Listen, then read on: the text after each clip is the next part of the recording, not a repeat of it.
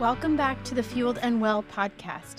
Today, I am going to help you work through a question that you've probably had since you started trying to recover from HA, which is Is what I'm doing working? Is it enough? Am I going wrong somewhere that maybe I don't know about? Because until you get that first period, and honestly, even until you get through the first few, it's really easy to doubt yourself and wonder if you've made the right changes or enough changes for your body to be recovering.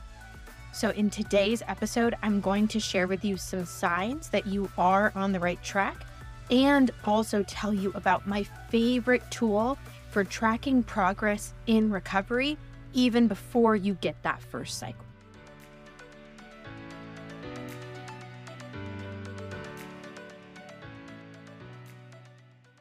Obviously, a large part of recovery from HA is physical, right? There are a lot of actual changes to behavior and health habits that you have to make to get your period back. However, recovery is also a really big mental game. It's not just about the physical because you're making all these changes.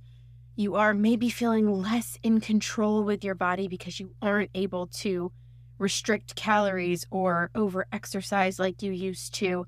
And every day, every week, every month that passes without your period makes you probably question more and more if you're doing it right, if you should be doing more, if it's even worth it.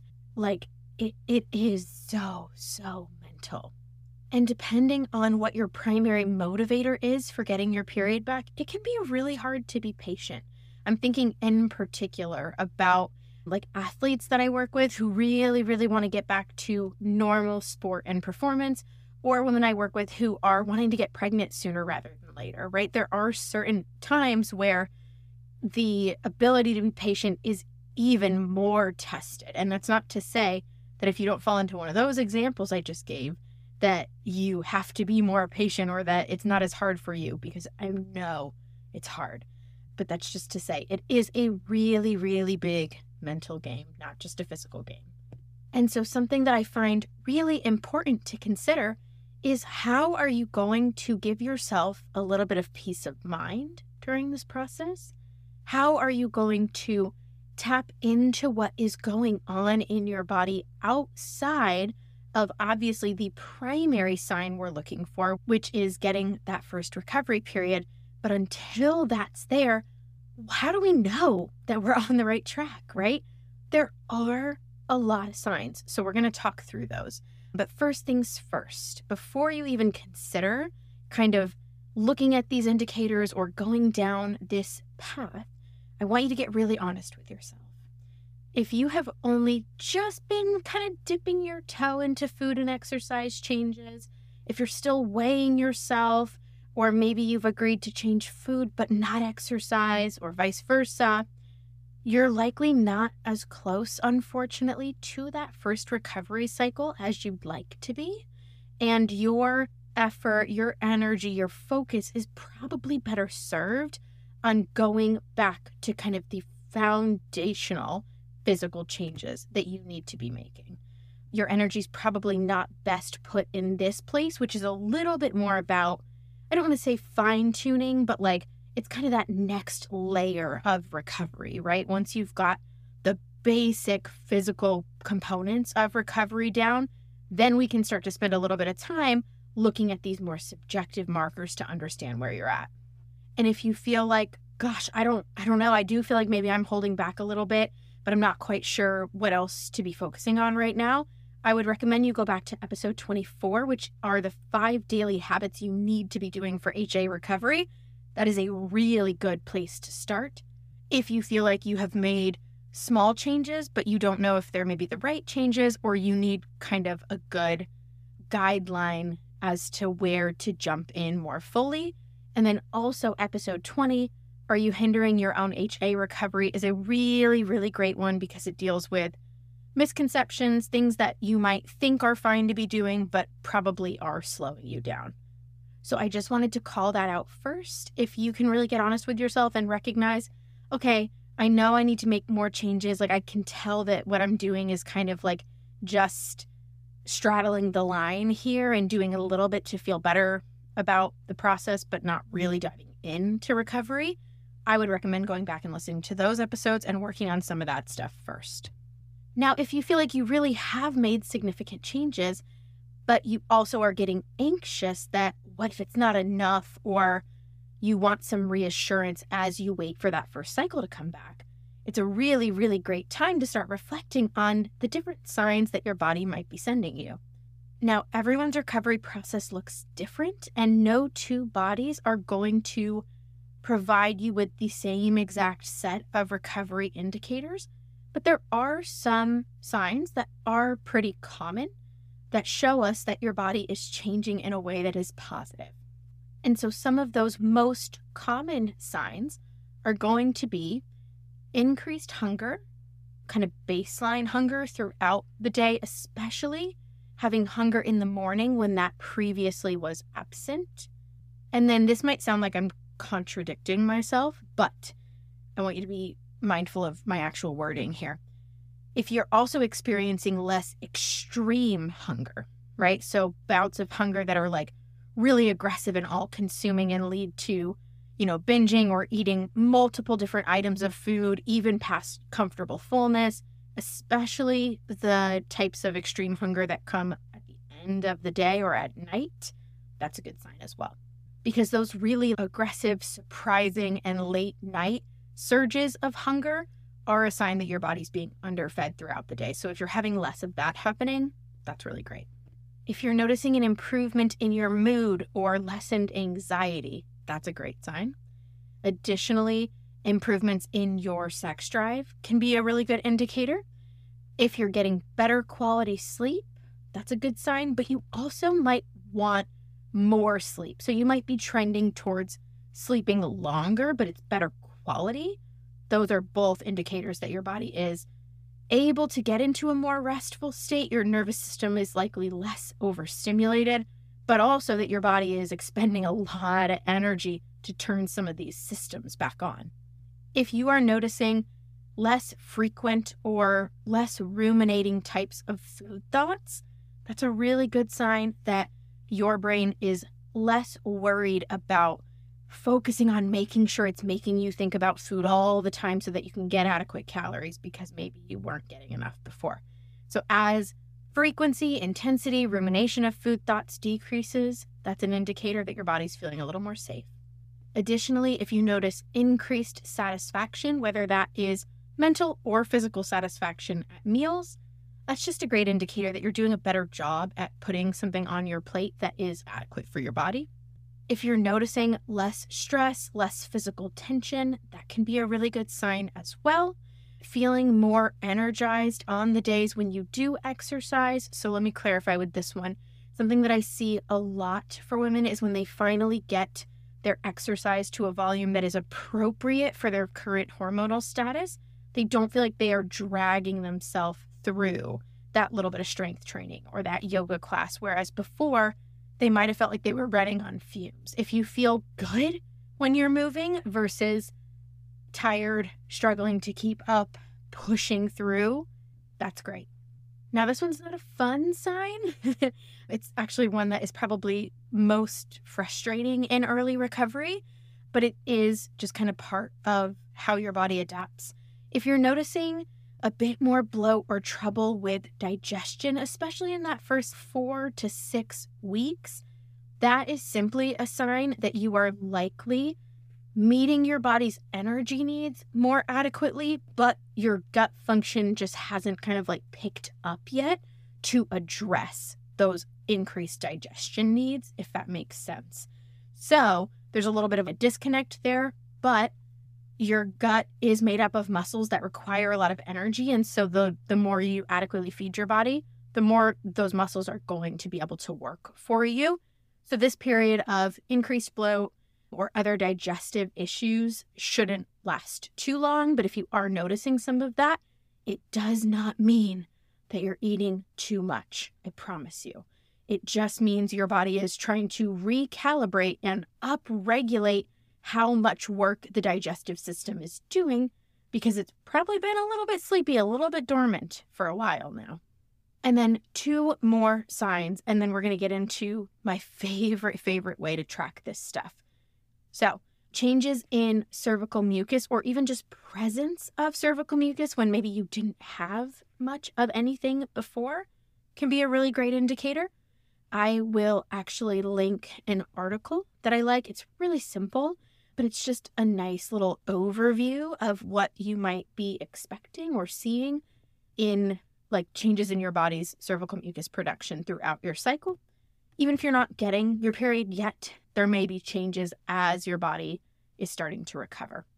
And then finally, if your baseline or average basal body temperatures are starting to increase over time, that is a fantastic indicator of your metabolism kind of correcting, rebounding, your hormones starting to adjust. And we'll talk more about basal body temps when we talk about this tool in a second. Okay. So I know that's a long list. I had them bulleted, but I think that was like 12 or 13 things. And as a reminder, you're not going to feel all of these things happening all the time, right? But if you've been making significant changes to food, exercise, stress management for like a good, you know, month or more, and you are noticing a handful of these, it means that it's very likely things are happening beneath the surface. Your body is noticing those additional calories, that increased rest, the improved stress management, and in return, it is responding by up-regulating some of those systems like your hormones and your digestion that have been altered or suppressed for a while. If you have been giving recovery like an honest, legit try now for four to six weeks, and you feel as though none of these things I just listed have changed, that's a really good sign that maybe you need to lean in a little bit harder to recovery.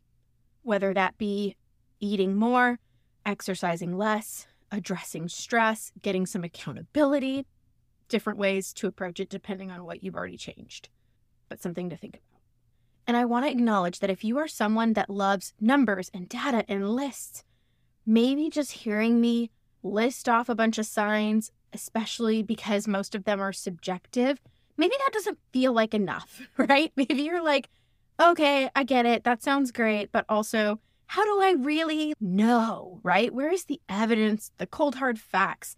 Because I'm working on this stuff. I'm spending time and mental energy on it, and I want to make sure it's worth it and it's working. If that sounds like you, because I totally get it. I am a numbers driven person. I hear you. I can't give you an exact answer, right? To whether or not what you are doing is working tied up with a nice little bow, but I can share with you one of my favorite tools for digging a little bit deeper into recovery indicators, even before you get that first period. So, let's talk about tracking fertility signs and indicators of recovery progress. So, the three fertility signs, physical things that you can track, are going to be one, basal body temperature, which is the lowest body temperature attained after a period of rest, so typically first thing in the morning that just gives us an idea of your body temp before you have done things that might alter it, like getting up and moving around and all of that.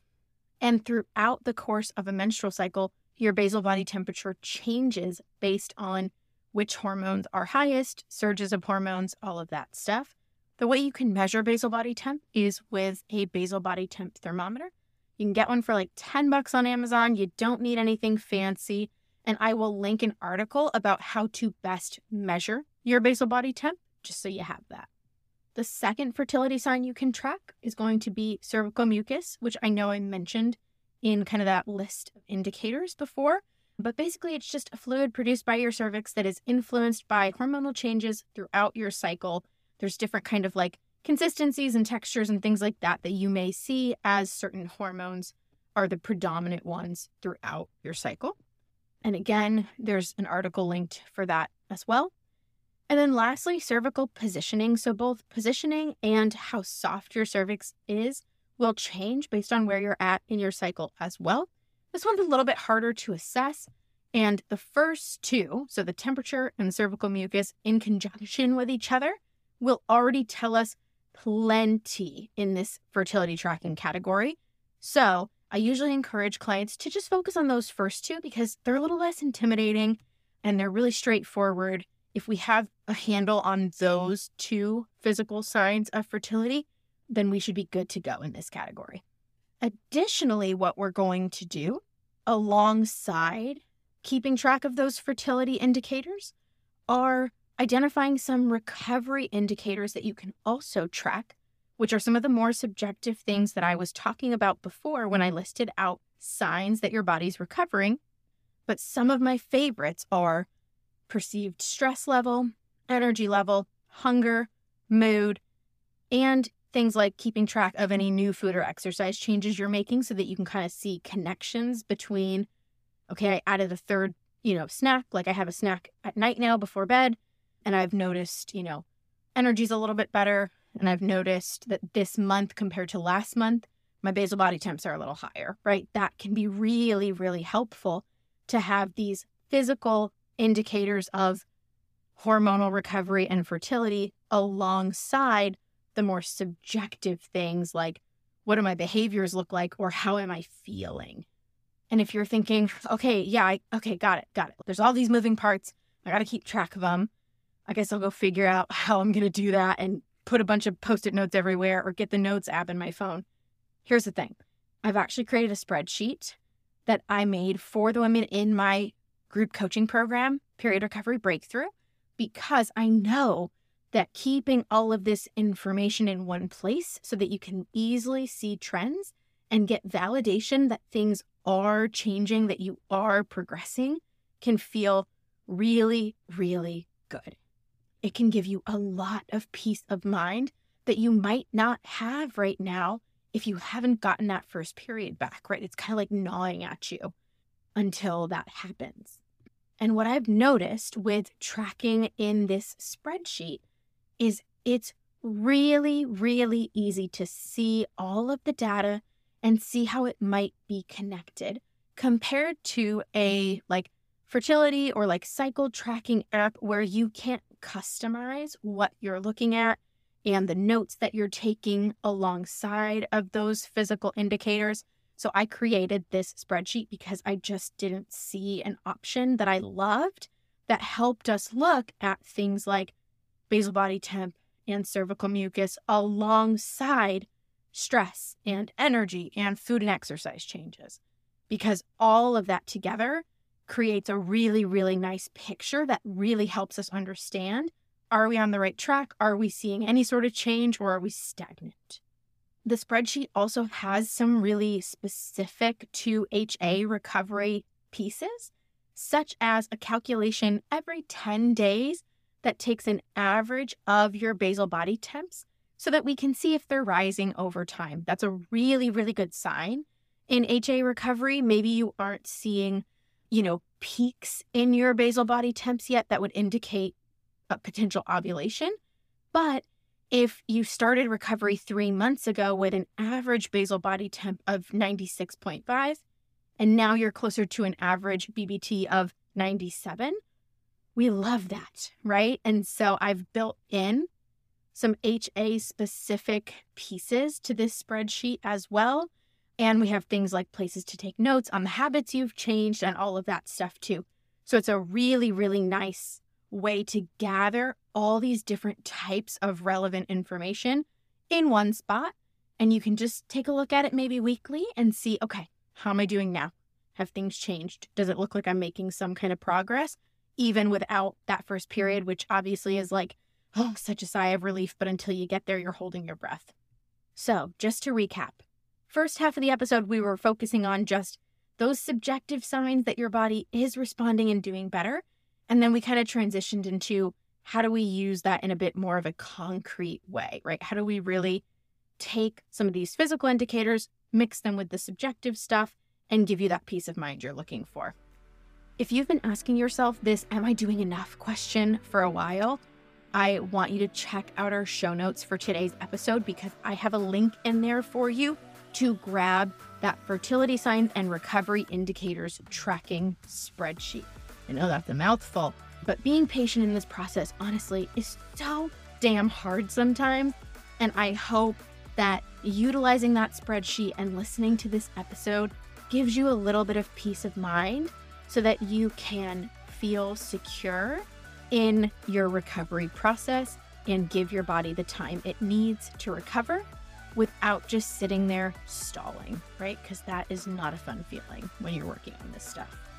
So, again, check out the show notes for those couple of articles that help guide you on tracking signs, and then also for that link to our spreadsheet, which I'm very proud of and I think is really, really beautiful and comprehensive and helpful.